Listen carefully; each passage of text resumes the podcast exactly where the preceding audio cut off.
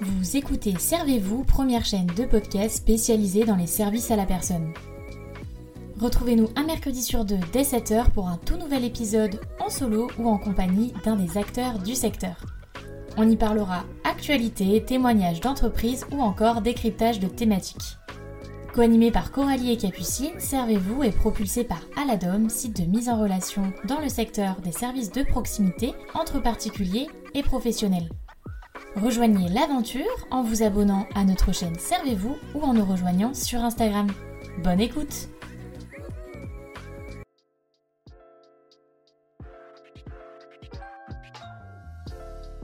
Hello à tous, j'espère que vous allez bien. Aujourd'hui on se retrouve dans un nouvel épisode où je suis en solo et on va donc faire un nouvel épisode de la rubrique C'est servi, c'est-à-dire qu'on va parler des actualités du secteur et plus particulièrement de quatre sujets qui ont marqué le mois de juillet. Si ce type d'information euh, vous plaît et vous intéresse, n'hésitez pas à aller consulter notre blog sur aladom.fr. On poste très régulièrement des articles et voilà des décryptages un petit peu de thématiques. Donc voilà, si ça vous intéresse, n'hésitez pas euh, à aller voir et n'hésitez pas à nous soumettre en commentaire euh, votre opinion, quitte à achalander justement ces actualités-là. On commence cet épisode en s'intéressant à l'allocation de rentrée scolaire. Celle-ci va être versée le mercredi 16 août euh, en métropole et dans les départements de la Guadeloupe, de la Guyane et de la Martinique à 3 millions de familles, c'est-à-dire approximativement plus de 5 millions d'enfants qui sont euh, concernés euh, par cette aide. Je précise juste qu'en Mayotte et à La Réunion, elle sera versée un petit peu plus tôt puisqu'elle sera versée du coup à partir du mardi 1er août. Pour rappel, l'allocation de rentrée scolaire, autrement appelée l'ARS, elle est soumise aux ressources et dépend de l'âge de l'enfant. Donc comme d'habitude, je vous invite à vous renseigner un petit peu plus euh, voilà, de votre côté pour savoir si vous êtes éligible et si vous avez euh, des démarches à faire. Mais voilà, pour rappel, euh, cette aide-là, elle vient vraiment en soutien et en accompagnement aux familles pour la rentrée scolaire afin de faire face aux dépenses bah, voilà, qu'une nouvelle année scolaire implique, tout ce qui va être autour du matériel, etc. Et pour permettre du coup à chaque enfant de partir un petit peu avec les mêmes bases pour cette nouvelle année. Alors bien évidemment cette allocation là euh, elle varie en fonction euh, de euh, vos revenus et voilà il y a un plafond de ressources qui est fixé justement pour pouvoir en bénéficier. Ça va dépendre du nombre d'enfants que vous avez à charge, etc. Mais euh, il y a plusieurs euh, indicateurs qui peuvent vous permettre de savoir comment bénéficier de cette allocation-là. Donc je vais vous donner quelques indicateurs et puis comme d'habitude, je vous invite à aller consulter l'article pour en savoir plus. À savoir que les familles déjà locataires qui remplissent les conditions et ont des enfants âgés de 6 à 15 ans n'ont aucune démarche à accomplir. L'ARS leur sera versée automatiquement. Deuxième point, les familles qui ont des enfants âgés de 16 à 18 ans doivent fournir une déclaration sur l'honneur euh, attestant que leur enfant est toujours scolarisé ou en apprentissage. Donc ces démarches-là, elles sont à faire auprès euh, de la CAF. Les familles qui ne sont pas encore allocataires doivent en faire la demande justement auprès de leur CAF et voilà, il y a un formulaire euh, dédié à télécharger directement sur le site de la CAF ou de la MSA. Deuxième sujet de cet épisode, la télésurveillance médicale. En effet, c'est une première dans l'Union européenne puisqu'elle est désormais remboursée pour la sécurité sociale pour certaines pathologies. Elles ne sont pas encore très nombreuses, mais la liste devrait s'allonger prochainement car toutes les situations médicales sont potentiellement concernées par la télésurveillance, c'est ce qu'indique Amélie, le site de l'assurance maladie. Actuellement, seules 4 pathologies sont donc retenues, l'insuffisance cardiaque, l'insuffisance rénale, l'insuffisance respiratoire et le diabète. L'arythmie cardiaque nécessitant donc des prothèses cardiaques implantables devrait être rajoutée très prochainement. Alors concrètement, qu'est-ce que c'est la télésurveillance médicale? On va dire qu'elle permet plusieurs choses, mais surtout elle permet à un professionnel médical d'interpréter à distance les données concernant un patient après que celui-ci ou celle-ci euh, ait transmis du coup euh, ces données-là. Dans certains cas, l'enregistrement des données et leur transmission peut être aussi automatisé et du coup, voilà, il y a vraiment plusieurs avantages qui en découlent. Ça permet d'adapter la prise en charge et surtout de l'anticiper, de mieux suivre l'évolution euh, d'une maladie et de renforcer la coordination des différents professionnels de santé et d'améliorer du coup les communications de ces derniers. Il y a plusieurs opérateurs possibles euh, de télésurveillance médicale, donc ça peut être un professionnel médical seul, donc une sage-femme, un chirurgien dentiste, un médecin, une structure, donc là un établissement de santé, un établissement ou service médico-social, ou encore une équipe pluriprofessionnelle en libéral. Vous l'aurez compris, c'est une grande avancée puisqu'il y a énormément euh, d'avantages à cette télésurveillance-là. On espère que très prochainement la liste va se rallonger euh, parce qu'il y a énormément de patients, donc souvent les patients les plus âgés euh, qui voilà, vont avoir plusieurs pathologies à la fois, donc ça peut leur permettre d'être pris en charge le plus rapidement, d'avoir du coup toutes les infos de façon assez centralisée et surtout en fonction aussi du lieu où on se trouve, si on est assez isolé, etc. Ça permet quand même d'intervenir plus rapidement et d'éviter que les événements se déroule de façon un petit peu euh, plus lente et que des complications euh, surviennent.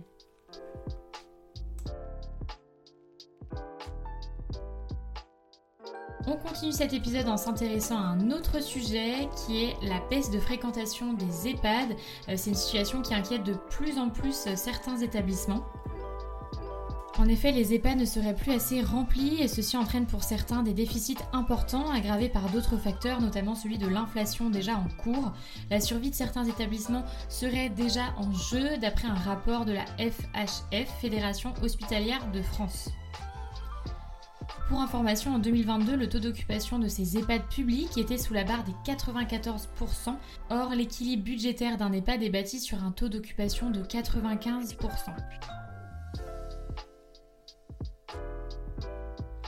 Le chiffre diffusé le mois dernier sur les réseaux sociaux de Luc Broussy, figure de référence dans le secteur du grand âge, était encore plus inquiétant puisqu'en Ile-de-France, le taux d'occupation des EHPAD n'était plus que de 85,1% en moyenne au premier trimestre de 2023. Toujours selon lui, c'est un taux qui serait tout à fait alarmant et qui remet gravement en cause le modèle économique de ces établissements-là, qu'ils soient publics ou privés. Alors malgré le fait que justement il y ait énormément d'avis euh, qui divergent, euh, ces rapports et ces dires soulignent euh, malgré tout plusieurs problématiques qui restent assez légitimes et directement liées au secteur. Est-ce que ces chiffres peuvent s'expliquer à cause de fautes de personnel? Est-ce que les demandes sont en chute libre à cause de la mauvaise image qui a pu être répandue sur ces établissements-là? Est-ce que c'est le Covid qui a un petit peu semé le trouble dans ces établissements? En tout cas, le rapport de la FHF euh, du début d'année se montre relativement rassurant euh, sur ces points en indiquant que ce ralentissement d'activité des EHPAD correspond à une baisse liée à la conjoncture actuelle et que la démographie euh, viendra tout corriger à court terme. On termine cet épisode en s'intéressant à un autre phénomène auquel malheureusement les établissements vont devoir faire face, c'est celui de la canicule et des différentes vagues de chaleur on assiste ces derniers temps à une augmentation des phénomènes météorologiques extrêmes, c'est-à-dire les canicules à rythme rapproché, des sécheresses assez fortes qui conduisent à une multiplication d'incendies de forêt, des précipitations de plus en plus intenses, et les conséquences sur l'homme, elles sont très nombreuses et malheureusement très nombreuses chez les personnes âgées. Les populations vulnérables vieillissantes sont de plus en plus à risque et c'est justement dans ce contexte-là que l'étude sur le terrain a été menée par la FNADEPA et qui vient justement apporter des précieuses données sur la situation pour savoir si justement les établissements pour les personnes âgées sont suffisamment équipés et s'ils sont prêts à euh, affronter ces vagues de chaleur-là. Il y a donc euh, une enquête flash qui a été euh, réalisée auprès de 1500 directeurs adhérents pour dresser un état des lieux auprès des établissements euh, pour les personnes âgées et pour mettre en lumière justement bah, les, choses à effectuer pour améliorer un petit peu la, situation, puisque les résultats mettent en lumière des données inédites qui viennent vraiment éclairer ce souci-là et permettent justement bah, de lister les évolutions qui vont être nécessaires pour faire face de façon efficace aux vagues de chaleur et c'est vrai que ce qu'il en ressort malheureusement, c'est qu'il y aura euh, pas mal d'investissements financiers à prévoir et ce dans les plus brefs délais afin d'améliorer justement euh, la situation de nos aînés euh, bah, dans les établissements dédiés.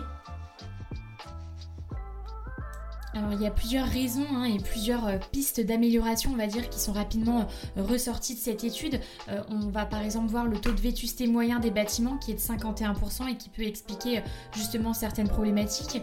il y a également le fait que plusieurs établissements n'ont pas la climatisation dans certaines salles et ne peuvent donc pas permettre d'avoir une température relativement supportable sur des, des périodes où la chaleur devient de plus en plus conséquente. Au regard du coup euh, des résultats de cette enquête, la FNADEPA souhaite un renforcement euh, le plus rapide du plan d'aide à l'investissement afin d'aider et de favoriser l'accélération de la rénovation de ces établissements pour personnes âgées, notamment pour les résidences autonomie, euh, dont le parc immobilier est parfois vieillissant. Pour rappel, il y a tout juste 20 ans, les fortes chaleurs de l'été causaient la mort de près de 15 000 personnes, euh, des seniors en, majorité euh, en France. Selon Météo France, il s'agissait de l'été le plus chaud jamais observé depuis 1950. Et suite à ce drame sanitaire, les pouvoirs publics ont mis en place un plan national canicule. Et depuis chaque année en France, euh, ce plan est déployé dès le 1er juin à l'échelle nationale afin de prévenir justement les différents risques liés aux vagues de chaleur. Depuis chaque année en France, le plan canicule est déployé dès le 1er juin à l'échelle nationale afin de prévenir les risques liés aux vagues de chaleur et des dispositifs ont donc été conçus pour anticiper l'arrivée d'une potentielle canicule avec des plans avec un plan d'action à mettre en place au niveau local et national pour adapter au mieux les mesures de prévention euh, et les gestions au niveau territorial. Donc voilà, c'est Météo France derrière qui se charge de déclencher les seuils euh, d'alerte. Donc euh, voilà, que vous soyez jeune ou moins jeune, je vous invite vivement à vous renseigner là-dessus également, puisque il ne suffit pas d'être âgé pour être concerné. Les vagues de chaleur, ça peut vraiment être dangereux à tout âge, notamment pour les enfants également. Et voilà, cet épisode est désormais terminé. Comme d'habitude, j'espère vraiment qu'il vous aura plu. En tout cas, si c'est le cas, n'hésitez pas à relayer euh, cet épisode justement sur vos réseaux, à nous rejoindre sur Instagram ou encore à vous abonner euh, à la chaîne sur euh, la plateforme d'écoute sur laquelle vous écoutez justement cet épisode. En tout cas, on se retrouve très bientôt dans un nouvel épisode avec un invité cette fois-ci. Et d'ici là, prenez soin de vous. Bye